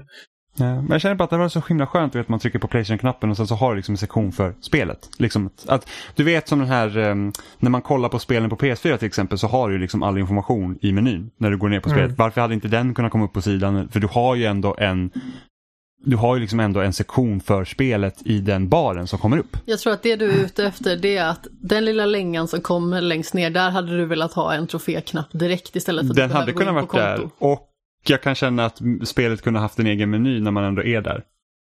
Alltså när du trycker på PS-knappen så kommer upp spelets liksom så här, här är info och allt vad det nu finns. Det hade varit skitsnyggt. Jag har inte testat det här hjälpredskapen som de har, eh, typ de egna guiderna. För det är de som kommer upp när man trycker på Playstation-knappen när man inte spelar. Typ såhär, ja ah, men 100% på det här, vill du ha hjälp med den här grejen? Men det använder jag inte. Nej, jag har inte heller använt det någonting. Jag undrar om det är en sån här funktion sen som kommer till slut dö ut för att eftersom det är ingen som Möjligt. på Sony som arbetar med att skriva guider utan det får utvecklaren göra själv. Och det känns väl som att utvecklare har liksom Man är så van också vid att få all sån information någon Ja. annanstans. Ja, Liksom men det, är- alltså, det är så inpräntat och det finns så mycket information. Det finns alltid folk på nätet. Ja, Du kan precis. googla vad som helst. Men eh, i, annat fall, så vi har, inte, jag har inte, vi har inte spelat något spel som verkligen visar liksom den grafiska eh, grejerna. Nej. Så att vi har inte liksom sett någon raytracing. Eller, jag var lite sugen på att bara starta upp Miles Morales för att se hur det ser ut men det har liksom inte blivit av. Jag kan ladda ner det sen så kan vi kolla till nästa vecka. Mm. För att, för att liksom Astrobots Rescue Mission, nej inte Rescue Mission, Astrobots Playroom, det, ser ju, det, det hade lika gärna kunnat släppas på PS4. Det, det är liksom, jag ser inte någon större skillnad över hur, eh, över hur Rescue Mission såg ut i det här. Det, det, är liksom, det, det, det är ett fint spel. Liksom. Men det ska bli kul att eh, få eh, spinna vidare med PS5 nu då. Vi äntligen Mm. har kommit in i nästa generations konsoler. Men när det börjar släppas eh, liksom med grejer som är specifikt gjort för maskinen också. För att Mm. så just nu känner jag liksom inte att det finns någonting som är så här, riktigt, riktigt bara oh. Nej, Eh. nej men precis. Eh, vi, även om, alltså vi kände ju liksom att vi vill ha en PS5 innan Ratchet Clank kom. Mm, det var ju Och- prioritet. Ja, det var ju verkligen, när man, bara, så här, man har sett Ratchet Clank och det ser så jävla bra ut. Så bara, jag vill verkligen spela det när det är nytt. Sen måste jag bara, Förhoppningsvis liksom, så får du din också innan dess. ja, sen måste jag faktiskt gnälla lite på att jag tycker alltså digitala priset på Demon Souls är 879 kronor. Ja, jag tror att Mm. alla deras priser kommer vara så nu. Det känner jag ju är saftigare än saftigast. det är saftigt som fan är det. Det, alltså det är liksom så här att, ja det är fan dyrt. Det- Men alltså spel är ju ganska dyrt numera och eh, det är väl någonting man får vänja sig vid antar jag. Och det är ju sorgligt, men det kan ju vara som så att eh, det är lättare att inte köpa på sig lika mycket spel. Antar jag. Alltså jag vet ju att ibland så köper man ju spel bara för att liksom vara med i svängen och sen kanske man inte spelar det så mycket ändå. Lex God of War till exempel. Um, så då betalar jag ju fullpris för ett spel som jag bara spelar i typ några timmar kanske. Och sen så klarade jag det nästan tre år senare. Och hade jag inte köpt det till nypris då hade jag ju sparat säkert typ så här 500 spänn eller något. Jo, Jo. men Jimmy är Jag- också den typen av spelar- spelare som spelar allt dag ett Ja, ja, och jag spelar på en gång också. Eh, Jo, jag vet att du är nitisk på det viset, men sen så finns det ju naturligtvis titlar som vi kanske får för recension och sånt, så på så vis är det också väldigt bra att vi faktiskt har en ny konsol. För att då kan vi ta på oss uppdrag som inte bara rör förra generationen. Mm. Jo, men så är det. Men jag känner mig bara så att eftersom fler och fler kommer börja köpa spel digitalt så känner jag att det är väl inte riktigt rättfärdiga att priset höjs så mycket på deras egna spel med tanke på att de inte har någon mellanhand då om folk köper från deras egen butik. Jag tycker det är konstigt att det är just digitalt som går upp liksom. Japp. Jo, men jag Eh, tror att det har väl mycket att göra med att det fortfarande finns fysiska kopior ute på marknaden eller någonting sånt. Ja, fast en, ändå. Det, är Det skadar liksom... Ja, jag vet, dem, så jag alltså. tycker också att det är hutlöst. Jag, jag har varit ganska obrydd om det där. Eh, Jag tror till och med att jag liksom, okej, 799, ja, ja, jag överlever. Men alltså nu när det går upp en hundring till så är det okej, nu, nu får jag tänka efter lite mer. Ja, men liksom, innan tänk, jag tänk, sen, köper vad som helst. tänk sen tusen spänn per spel. Finns på ner. Och då, då är det ju många spel som kostar det redan. För att liksom, säg att när man köper Assassin's Creed till exempel, basutgåvan kostar ju 699 eller 799 beroende på vart man köper den ifrån. Men du får ju inte hela spelet om du köper det så. Utan för att få allt som spelet har att erbjuda så måste du köpa den dyraste utgåvan. Mm. Och Och den kostar typ 1200 1200 spänn. Ja. Eh, så att, eh, och sen så har de massa mikrotransaktioner och sen så gör de typ rekordvinster varje år och så bara Åh, det är så dyrt att utveckla spel. Vilket det är, men samtidigt ja, så det, att ja, det, det är lite så dyrt. att man, man är så att ah, vi har gjort rekordvinst och sen så då måste vi höja priserna. Det är det som rimmar lite illa faktiskt. Det är det Ja, man men får alltså, tänka på också. någonstans måste det ju alltså, stagnera, eller vad man ska säga. Det är ju samma sak med typ så här Västtrafiks jäkla resekort som hela tiden går upp i pris. Nu reser ju inte jag kollektivt sedan eh, kanske ett år tillbaka ungefär. Eh, men att köpa månadskort på Västtrafik, det var, kändes ju som rena rånet. Vad kostar det? Och nu minns jag inte exakt vad det var det kostade då, men alltså, det var ju ganska dyrt och priset höjdes med jämna mellanrum. Mm. För att SL tror jag man får ett kort för typ 800 någonting. Ja, jag tror att eh, sist jag köpte ett månadskort så kostade det nog 17-1800. Ja, det är fan svindyrt. Men ändå, det, det ska bli... Eh, Alltså det, det, det, är, det är ju dyrare idag att göra spel än vad det var för eh, 30 år sedan, givetvis. Men alltså nu är ju, nu är ju publiken så jävla mycket större också. Ja, ja, och sen har de hittat andra vägar liksom att få in pengar. Ja. eh, Det är det liksom att, att du kan ju ha ett Fortnite som är gratis men Epic gör storkovan. Så jag exempel. känner väl typ att det, det hade känts mer rättvist då ifall, okej, eh, vi gör oss av med, eller vi, vi höjer det till 899 eller vad fan det blir, men alltså vi garanterar att det blir aldrig någon jävla mikrotransaktion igen, eller det blir aldrig någon form av eh, liksom pre-order bonus här, eller liksom. så här, sån här massa skit, utan Ja. eh, liksom detta är vad du köper. Ehm, Ja. och jag är inte emot det- liksom typ som, som gör med typ Cyberpunk eller med Witcher 3 liksom där de säger typ från början att vi kommer göra expansioner men de är liksom inte redo till release. Det är inte som Nej när man typ får massa så här typ åh ifall du köper Gold Edition får du de här uppdragen och skit liksom. Det, Ja. det gillar jag inte. Eh, Så, som, i, som i Mass Effect 3 när de hade tagit bort eh, Javik från, om du inte hade förbokat spelet, annars behövde du köpa det. ja, Vilket det var ju liksom bullshit med tanke på att det är en av de intressantaste karaktärerna i trean. obscent. Han är också en Det- unik karaktär. Det är inte som att Ja. man får ytterligare en människa eller ytterligare en Krogan eller Turian eller vad det nu är. Utan det är typ den enda av sitt slag i hela galaxen. Ja, ja, ja, och har liksom jättestor liksom, påverkan på låret inom, inom den. Eh, Undrar om man får med honom universumet. utan förhandsboken när man köper Legendary Edition. Kanske till och med över ett online-pass för att kunna spela Oliver. Ja, men precis. Nej, men alltså jag vet ju, alltså ta Fifa till exempel, det var ett sånt eh, spel som jag inte tänkte köpa förra året. Och inte det här året heller för den delen, men det gjorde jag ändå till slut för att i år hade jag ett presentkort eh, hos en eh, återförsäljare som jag inte brukar använda mig av och då köpte jag spelet där och förra året så lyckades jag hitta det till mycket mer rimligt pris. Men då kostade det typ så här 799 den vanliga versionen eller någonting sånt eller 749 på Playstation Store. Och sen så fanns det ju en massa andra versioner, jag tror att den dyraste kostade typ så här 1099 eller någonting sånt. Eh, plus att de har ju massor med mikrotransaktioner och sån jäkla mög. Ja, ja, de tjänar ju, alltså de tjänar ju verkligen massivt på sina mikrotransaktioner Mm. Men jag hade ju sån himla tur. Eh, Så jag hittade typ på NetOnNet eller någonting fysisk kopia för typ så här 449 Mm. eller vad det nu var. Så jag bara, det är ju som hittat.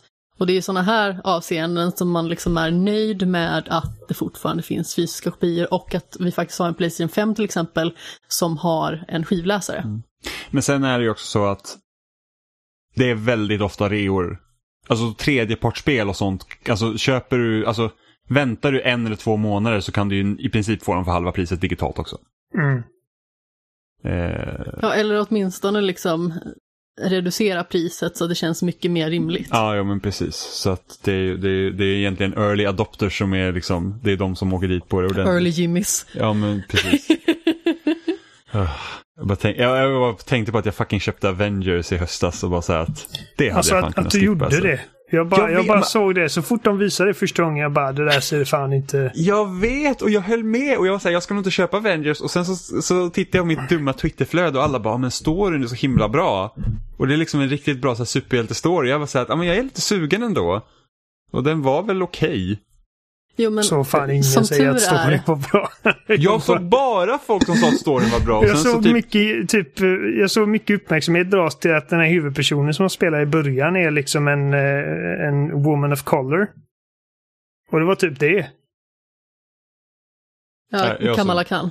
Ja, jag såg massa att det var så att ah, men det är så himla bra och, och hennes relation med hennes pappa är så himla bra och liksom hur hon ser på typ superhjälte och sånt, det är jättespännande. Och det var jättebra första halvan av spelet och sen så bara oj, vi måste ja. nog göra klart det här spelet. Så stressades det asmycket i slutet och man så bara jaha, vad så det var. Och sen så bara nu kan du göra de här Destiny-liknande uppdragen till absurdum. Ja, men som tur är, precis som jag skulle säga tidigare, så får du ju väldigt mycket i Game Pass. I och med att det liksom är din primära konsol, eh, så har du ju betalat en ganska rimlig summa för att få tillgång till nya spel utan att inom citationstecken betala extra för dem.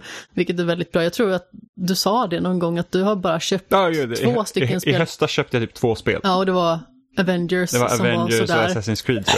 Ja, tre, tre Nej, spel. Assassin's Creed recenserade du. Just det, det gjorde jag. Cyberpunk köpte jag. Ja, Avengers, och, Cyberpunk och eh, Miles Morales köpte Miles jag. Morales, så tre precis. spel köpte jag i höstas när jag vanligtvis kanske köper typ åtta spel. Ja men precis, så att det går förmodligen någonstans på jämnt ut eller kanske med lite vinst. så det är väl sen- så man får se det. Men sen beror det på också, jag går ju inte så att åh, nu finns de här spelen på Game Pass så köper jag dem. Utan jag är så att jag vill spela de här spelen och så kö- kör man dem vart de finns helt enkelt. Så får man bara hoppas att de släpps på Game Pass. Men det är ju liksom inte solklart om de gör det. Nej nej, men precis, jag bara menar att många nya spel har du ju spelat liksom på Game Pass. Så det finns ju liksom en guldkant på det också. Ja, precis. Eh, men Oliver, du hade spelat lite nya spel du också den här veckan. Mm. Det är inte bara jag och Amanda som har surfat runt på vår nya PS5 va? Eh, nej, eh, två spel har jag spelat och eh, vi kan börja med The Medium. Mm. Eh, Som är det första, första- totalt exklusiva ja. spelet till eh, Xbox Series-maskinerna då. Ja, Ex- till PC Xbox också då. Men första Next Gen-spel, alltså helt Ah. Next Gen-spel. precis, det går inte att Eh. spela detta på Xbox One. Nej. Och eh, detta är alltså någon form av så här, liksom, ska man säga, klassiskt äventyrsspel där man eh, går runt och klickar på saker och läser dagböcker och hittar nycklar och alltså tänk typ Alltså är det ett gamla Tim? Schafer-spel. Uh, alltså, du pekar inte och klickar som en mus. Det, alltså, du har liksom ingen cursor som i Telltale-spel, men alltså du styr din karaktär framför låsta kameravinklar. Så det är går typ fram som, ja, till men, typ, typ som Grim Fandango då? ja, och du går fram till Ja. typ byrålådor och så trycker du på en knapp när du får prompten att göra det och sen så hittar du vad du hittar där. Mm. Och det handlar om en tjej som heter, jag kom, usch, kommer inte ihåg vad hon heter. Ehm, hon är ett medium. Marianne. Marianne kanske, ja, det kanske hon heter. Marianne, ja. Det, låter, det ringer en klocka. Och eh, hon är ett medium och liksom har haft de här typ krafterna, liksom att hon har kunnat liksom se så här, andar och eh, kunnat liksom titta in typ i, vad ska man säga, någon sorts eh, ska man säga, afterlife-dimension eller någonting. Mm. Eh, och eh, spelet börjar med att hon ska i princip, alltså man ska hitta en slipsnål till sin eh, adoptivpappa förstår jag det som, för att han har dött. Och man, man ska liksom ge honom hans finaste slipsnål. Så man måste hitta Mm. slipsnålen i hans lägenhet och det är väldigt sombert. Eh, och eh, hon är ju givetvis ledsen och man får liksom se en liten inblick i liksom vad han betydde för henne och det är liksom ganska karaktärsdrivet.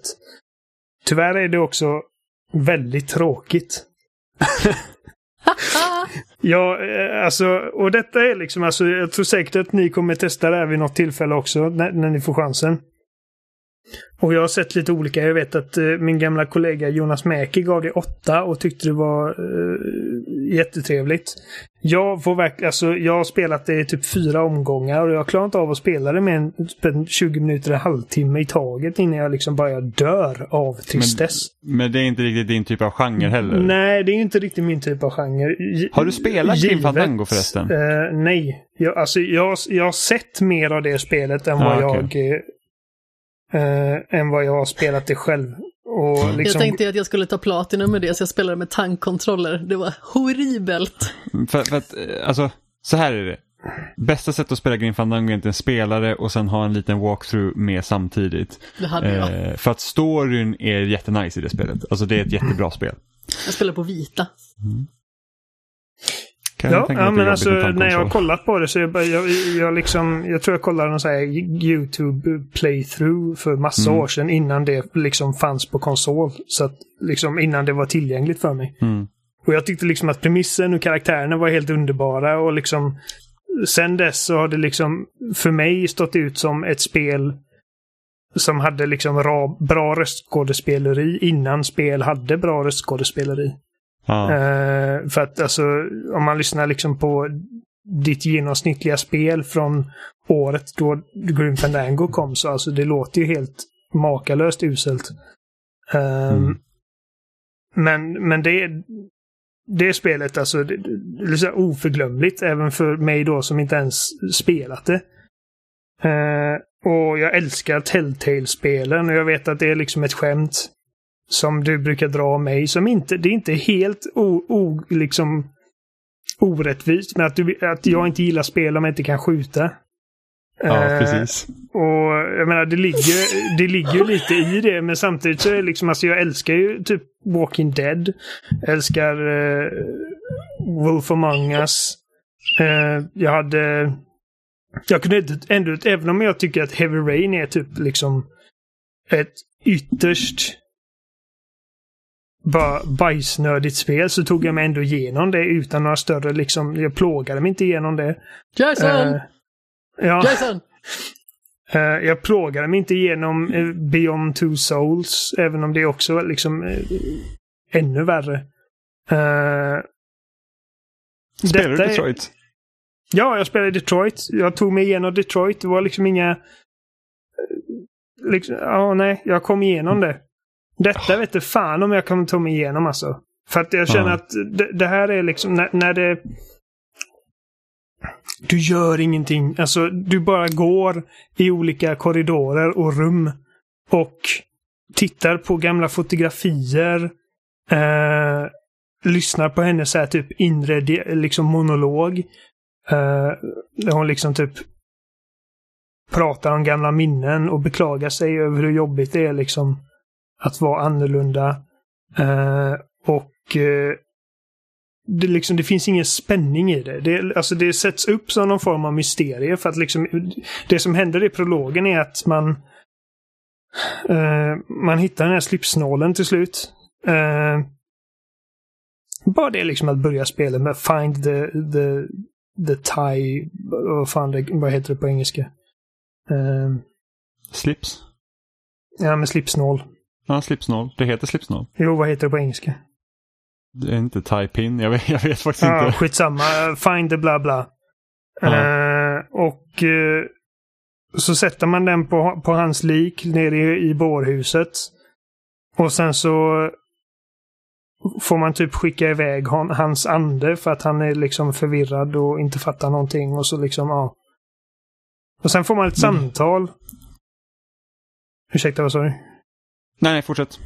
Och sen får man ett samtal där någon, någon som hon aldrig träffat och inte känner säger typ ja, jag vet vem du är, jag vet liksom vad du kan göra. Du, jag, du är mitt enda hopp, du är den enda som kan hjälpa mig. Och han typ säger någonting som får henne att liksom rygga tillbaka för att det är någonting som bara hon kan ha vetat. Och eh, han säger typ möt mig på The Niwa Resort och fan det och liksom. Så det, det är liksom premissen, alltså det, det är mysteriet liksom. Vem är den här mm. människan? Vad behöver han? Vad vet han om mig? Uh, det är bara att liksom, den här typen av spel måste grabba mig liksom med en gång.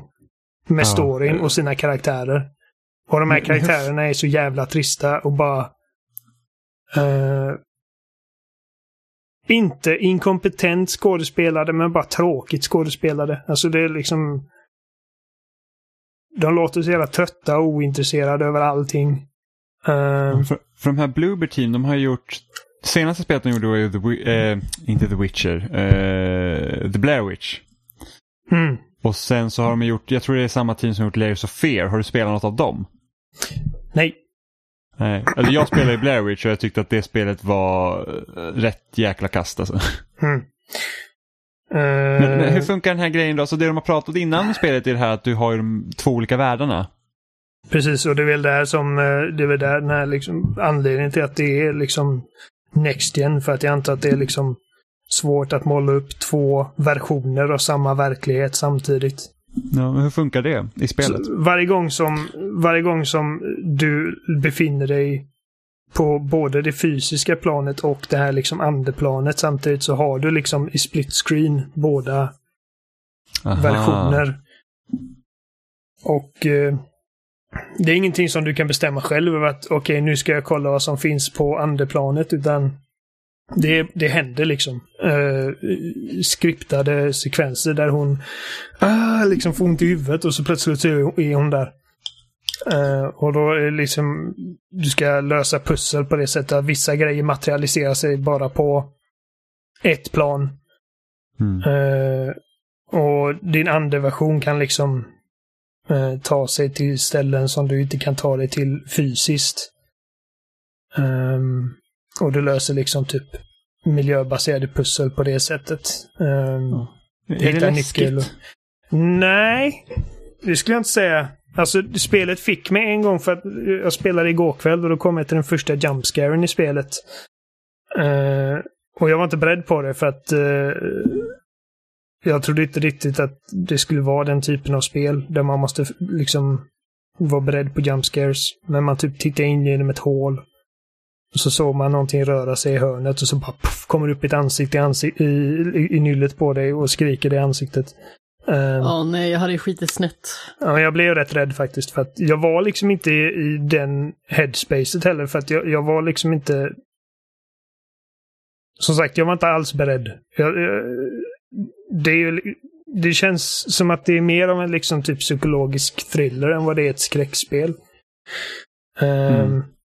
För att det har liksom en creepy atmosfär, men det, det visar sig inte som ett skräckspel tidigt i spelet. Utan det är först Nej. nu då som jag känner, okej okay, nu har jag faktiskt blivit jagad av en stor jävla demon i typ en korridor.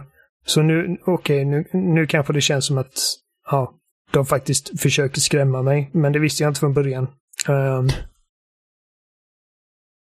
Men jag vet Ja, det är lite alltså- tråkigt med, alltså, jag, jag spelar ju skräckspel för att bli rädd. Ja, jag med. Alltså det, det känner jag liksom, det är ändå en primär funktion jag vill ha av ett skräckspel. Blir man inte rädd så är det lite synd. Liksom. Det känns lite waste. Och om det är ett skräckspel som man inte blir jätterädd av, då får det i alla fall vara roligt att spela.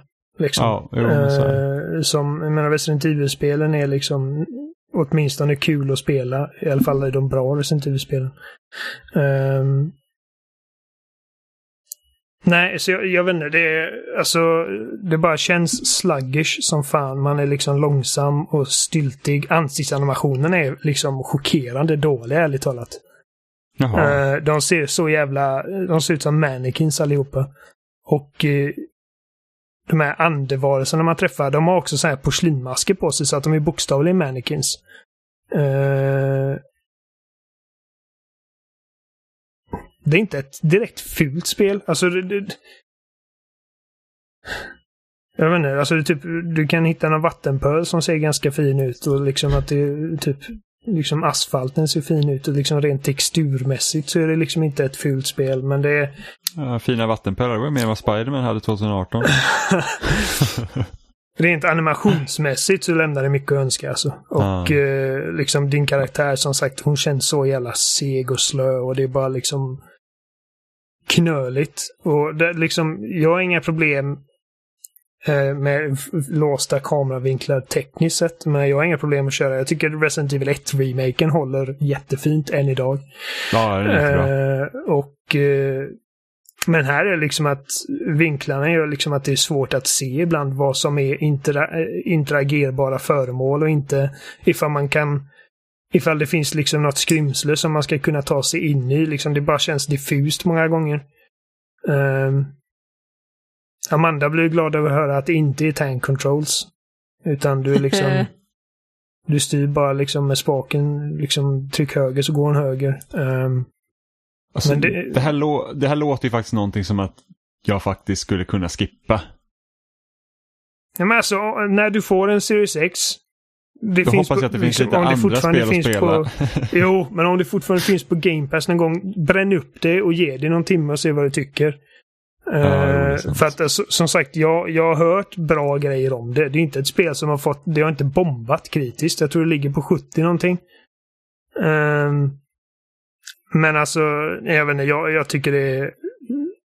Jag ska försöka komma in i det mer. Det är mycket möjligt att liksom när det väl, när bitarna börjar falla på plats och mysteriet inte längre bara är liksom ett, ett abstrakt mysterie utan man faktiskt börjar investera sig i det lite så kanske det blir mer spännande. För det är som Mm. jag säger, liksom att man är ju liksom klumpig och långsam i Walking Dead också, men där jag mig om karaktärerna och det är det som gör hela den upplevelsen.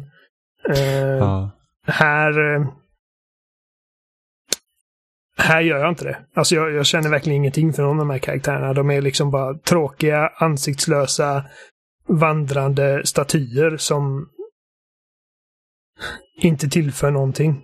Och sen Walking Ja. Dead ha- hade jag liksom i alla fall att man kunde liksom bestämma utgångspunkt, liksom, eller hur saker och ting, vart det man skulle landa i storyn. Här är det liksom väldigt förbestämt vad som ska hända.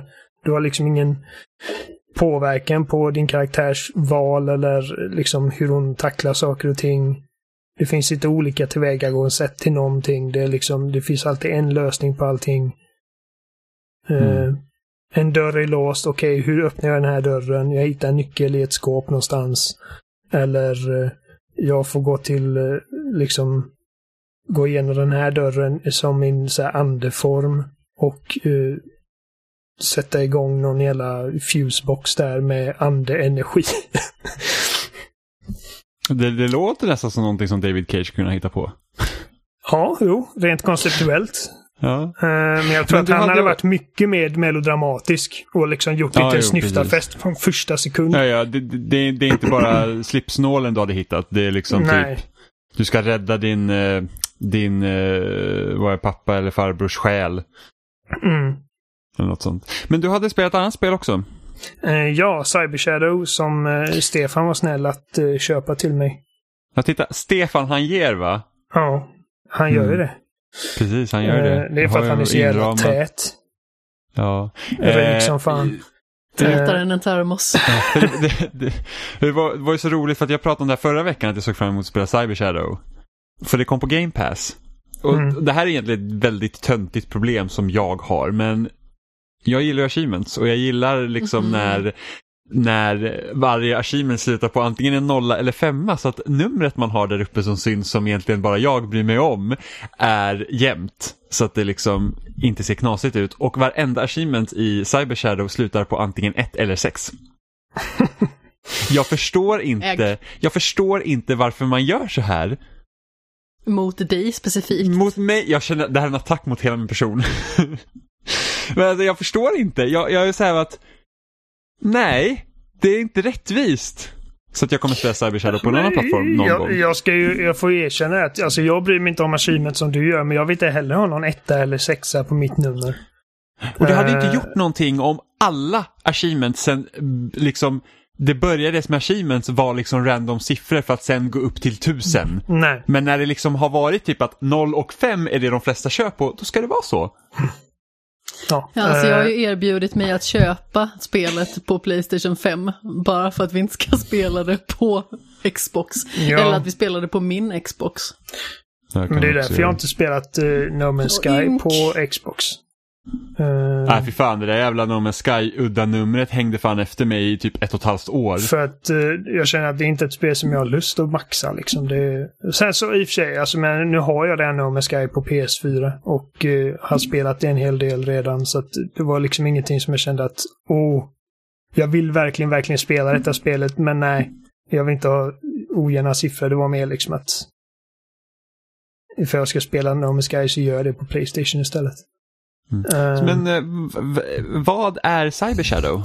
Cyber Shadow är ett eh, bara old school 8-bit eh, 2D-plattformar actionspel i stil med Ninja Gaiden till eh, NES.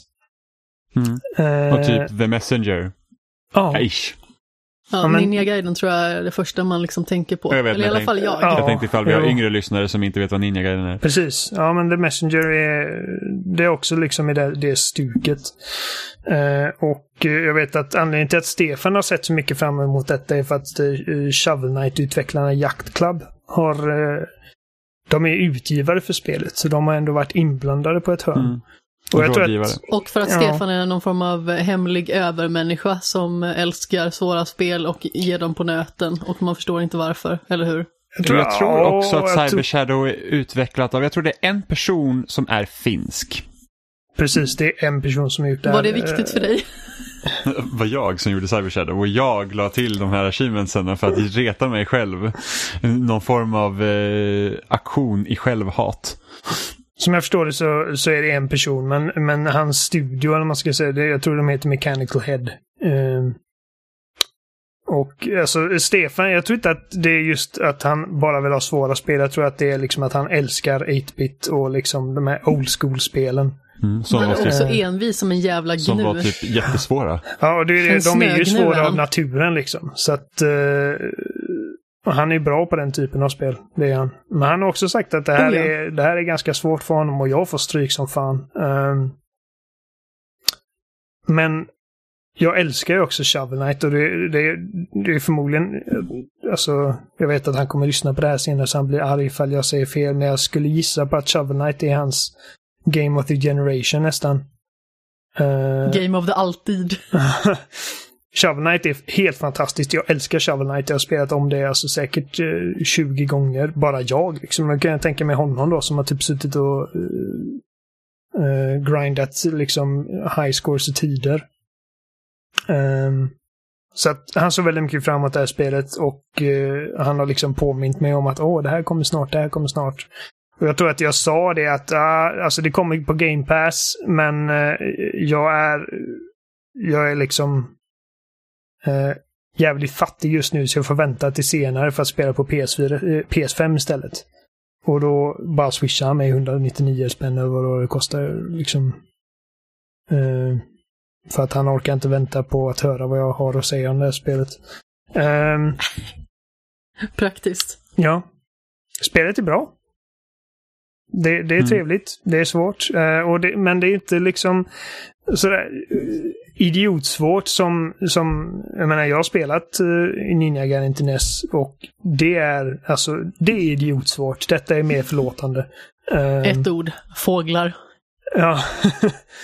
Eh, alltså designfilosofin liksom på så 80 och 90-talet kom ju från arkadhallen när det var så här att, ja men vet du vad vi, om våra spel är svåra så måste de betala mer pengar för att spela. Precis, och de behöver inte göra spelen så jävla långa heller för att de, de får Nej. liksom de timmar speltid de förväntar sig. Uh, ja. Här är det, uh, alltså du har ju liksom inga, uh, du har inga extra liv så du slipper sån bullshit. Du förlorar ingenting när du dör. I, i Shovel Knight så förlorar du en viss andel av dina pengar när du dör som du sen måste hämta upp Dark Souls style. Inget sånt här, så du kan dö hur många gånger du vill. Så att om du är fast på ett ställe och går igenom det så liksom kommer du få liksom jag vet inte om det är pengar eller om det är någon form av energipoäng, men valutan man har i spelet när man dödar fiender så får man liksom pengar. Och Vilket gör att du kan ju i princip grinda samma ställe för pengar hur länge du vill utan att du straffas för det. Och de här pengarna kan du sedan använda för att liksom stärka din checkpoint med att okej, okay, varje gång du kommer hit så får du en liten power-up som gör att dina attacker når längre eller att uh, din mana um, laddas upp automatiskt. Så att du kan liksom göra det lättare för dig själv med de här pengarna. Och det finns alltid sätt att få mer pengar. Um, så det är inte, det, det, är inte liksom löjligt svårt. Och många gånger när jag, har haft, när jag har varit på svåra ställen så är det liksom för att jag inte har varit uppmärksam nog. Att det är liksom att det är någon form av taktik eller eh, miljöbaserad opportunity som jag inte har utnyttjat. Och när jag väl har identifierat det så går, så går det mycket lättare. Så att det... Svårighetsmässigt så tycker jag inte att man ska bli avskräckt. Det går att ta sig igenom. eh, men som sagt, det är ett ninjaspel. Och eh, det är lite futuristiskt. Jag har inte eh, varit jätteuppmärksam på storyn. Men det känns som att det är liksom som att robotarna har tagit över. Det var något geni som byggde massa robotar någon gång i tiden. Och de tog över liksom alla de här liksom typ jobben, typ som uh, law enforcement, alltså poliser och, mm. och sådana grejer. Och det löpte amok och de vände sig mot människorna eller någonting. Så att uh, nu är det upp till den här ninjan då liksom att rädda sin klan och uh, låsa upp liksom ancient secrets. Um, mm. Och till en början så tycker jag att det var väldigt bare bones. Liksom. Du, du kunde hoppa och du kunde slå åt sidan. Och eh, det var liksom så djupt det går. Men allt eftersom spelet eh, liksom fortsätter så lär du dig nya grejer givetvis. Så att du först låser upp är liksom en shuriken så du kan eh, attackera på avstånd. Och sen så lär du dig en attack som gör att du kan attackera uppåt eh, på fiender i luften. Eh, och sen kan du ju lära dig en... Jag kan, jag, Alltså jag kan bara se typ den här karaktären framför sig så han lär sig att man kan attackera uppåt. Ja. Och bara, Åh! kan man inte bara slå till höger och vänster? Uh, och uh, sen så får du liksom en sån här Shovel Knight typ down, uh, down dash som, som gör att du kan studsa på fiender och strax efter det så lär du dig liksom att du kan slida på väggar vilket gör att du kan liksom typ klättra upp på väggar i princip. Och spelet blir roligare och roligare allt eftersom att du låser upp nya abilities. Mm. Um, det är väldigt liksom tight designat och jag spelade ju Messenger för inte så jävla länge sedan. Och det som det här spelet uh, har, eller till sin fördel, i alla fall i mitt tycke, är liksom att det inte är någon form av Metroidvania. Utan att du har dina banor och du tar dig igenom de här banorna linjärt. Vilket gör att det känns ja. mer fokuserat. För i Messenger ja, så tyckte jag fan. bättre om det spelet när det var mer linjärt. Ja, Fram gud, jag, jag totalt tappade intresset för det spelet när man helt plötsligt skulle börja backtracka och springa överallt. Jag bara, ja, nej. Alltså så jävla roligt är inte det. Ibland, Någon liksom. måtta får det vara. ja, men det var verkligen så att jag, jag tyckte spelet var jättebra. Och sen så bara, ah, fan vad nice, liksom SNES-grafik och, och liksom musiken blir annorlunda och allting. Och sen så bara, jag hittar ingenstans. Nej. Och bara, nej. Det, nej, det drog ner tempot till en halt liksom. Det var, ja. det var absolut den största liksom fuck-upen för det spelet i min i min värld. Ja, jag håller med. Uh, det som Messenger har som inte Cyber Shadow har är liksom charm. Uh, I liksom manus och sådana grejer. Alltså, men jag vet att uh, 8-bit grafik och sånt liksom och bara sett till Alltså rent grafiskt eh, ser det jättefint ut. Och eh, de här liksom typ mellansekvenserna de har med handritade porträtt och grejer är, är snygga. Eh, men storyn är så jävla, den tar sig på st för stort allvar och det är liksom Mm. bara oh cyber, cyber ninjas and robots, and the end of the world och bla bla. Det är liksom, det har ingen liksom självmedvetenhet. Ehm, och Messenger hade liksom sån underbar jävla humor. Och de bröt den, liksom den eh, fjärde väggen och liksom skämtade med, med grejer och, liksom, och, och lekte med dina förväntningar. Eh, och det är samma som Shovel Knight har också liksom massor av charm. De karaktärerna är liksom oförglömliga och eh, Mm.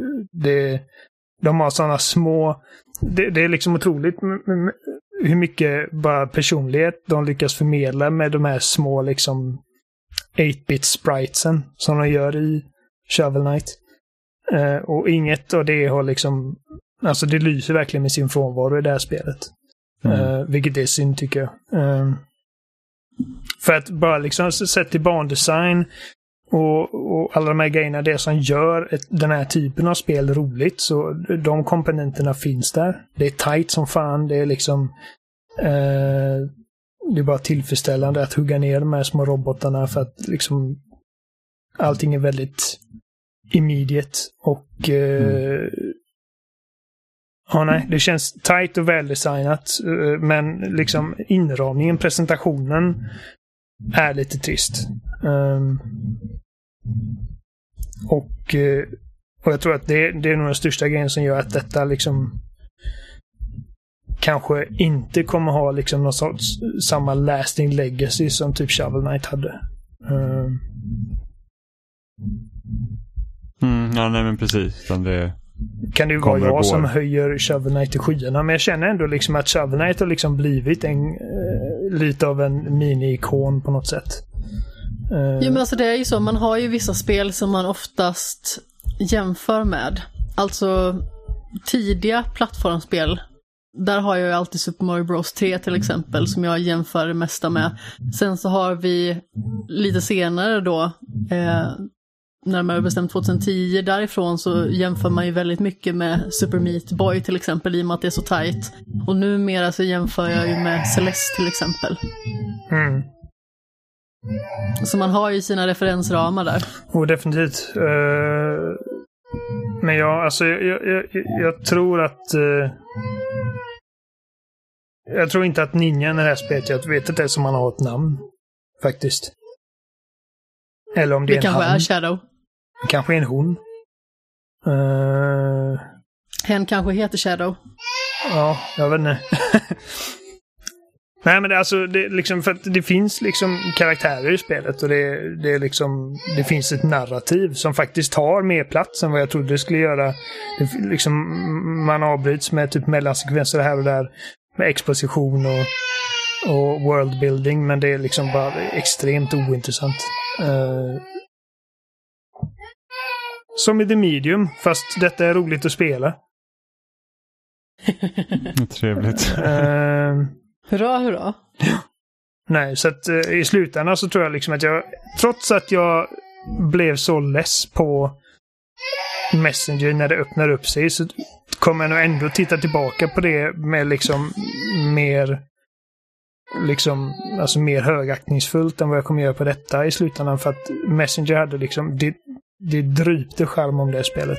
Mm. Och det hade också den här stilistiska, liksom, fantastiska tidsreseaspekten där liksom man gick igenom en portal och hoppade mellan 8-bit och 16-bit. Mm. Eh, och det här spelet har liksom ingen sån liksom typ estetisk hook. Som gör liksom det här spelet unikt. Jag känner, ja, nej, eh, jag tycker, jag tycker det saknar en estetisk röst. Jag tycker att det saknar personlighet. Mm. Men, men grymt bra liksom plattforms actionspel, alltså bara på ett rent liksom designplan. Och jag kommer definitivt eh, i alla fall försöka spela, spela klart det. Mm. Väldigt roliga bossar.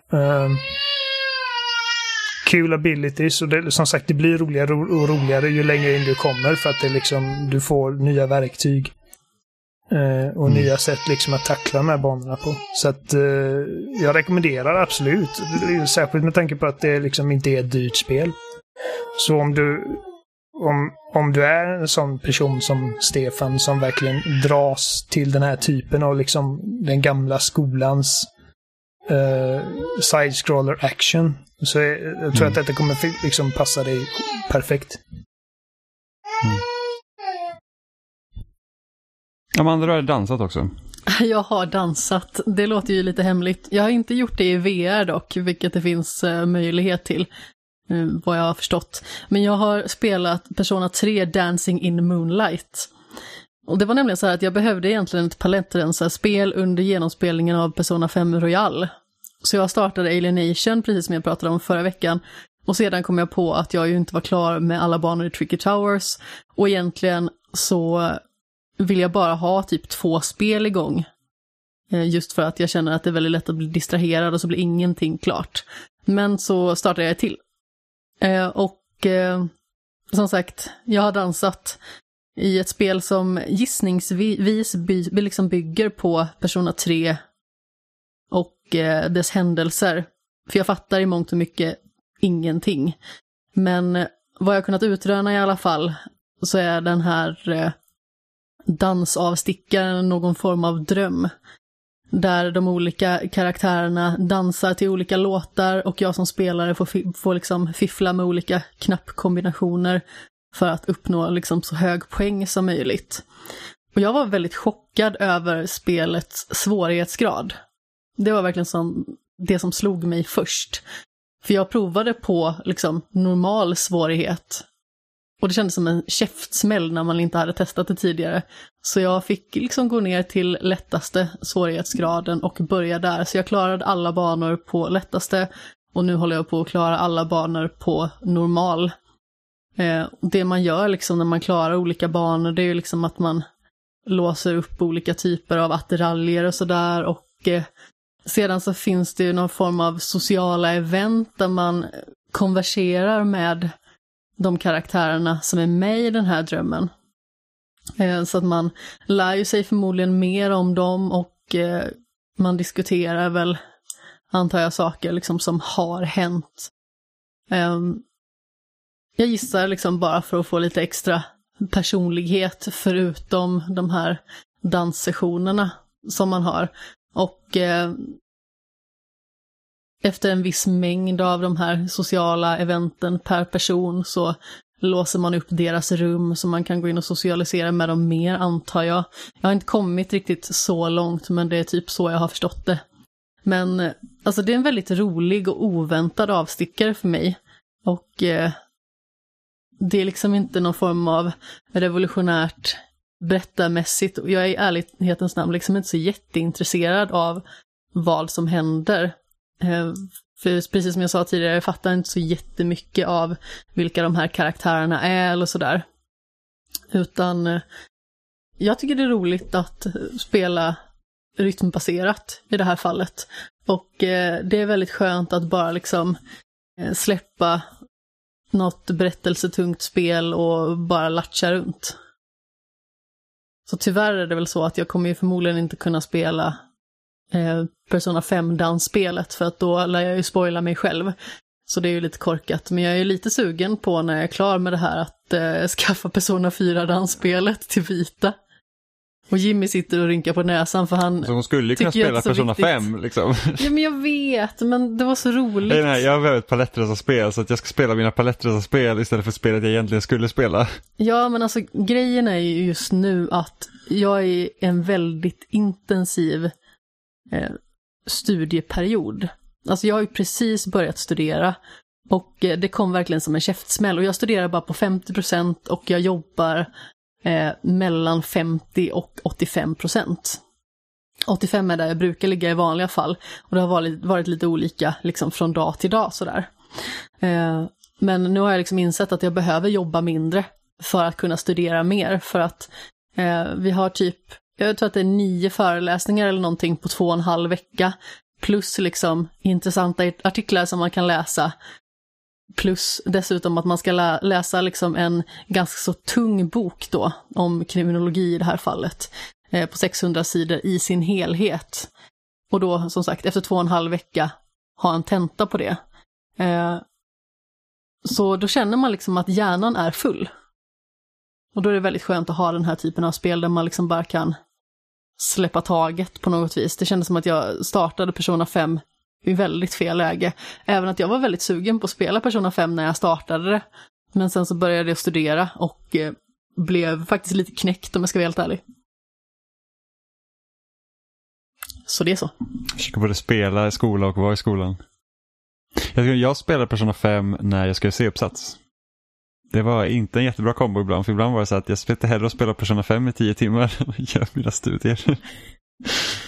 Ja, nej men jag känner liksom att jag måste ju ha allt det här klart för att kunna skriva det här provet då som nu är på fredag. Eh, eller ja, fredag eller lördag, för man har ett liksom omfång med tid inom vilket som man kan göra den här tentamen då. Eh, jag måste vara klar då. Så jag känner att ja, men, jag, jag pressar hårt nu inför eh, den kommande tentan och sen så kan jag liksom vila över helgen och sen är det ungefär en lika intensiv period till på en till stor bok och ungefär lika många föreläsningar och ett eh, annat ämne inom ämnet som jag studerar. Härliga tider. Spännande. Eh, Ja, blir det viktimologi härnäst. ja. Men jag tror det är allt vi hade för idag. Korrektum. Precis. Det låter rätt ja. Ja, eh, och ni hittar oss som vanligt på spelsnack.com. Där finns det länkar till alla andra ställen som ni kan hitta oss på som Instagram, Facebook, YouTube. Ni som lyssnar kan ju lyssna på vårt, vår podd på Apple Podcast, Spotify eller var annanstans du hittar podcast. Eh, ni kan också skriva till oss på kontakt.spelsnack.com eller byta ut kontakt mot några av våra förnamn till spelsnack.com för att skriva om ni har några undringar eller om ni tycker något specifikt om programmet eller vad som helst egentligen. Ja. Så det ser vi jättemycket fram emot. Bara säga hur Eh, fyllda kanske- röster vi har. Ja, kanske tycker ni också att eh, PS5ans trophy-gränssnitt ligger typ två omgångar för långt ner i operativsystemet. Eller annat. Ni kanske tycker att DualSense är världens bästa kontroll så kan ni skriva om det också. Men eh, om det var allt vi hade för idag så att eh, vi hörs igen om en vecka. Hej då! Hej då! Puss i ljumsken.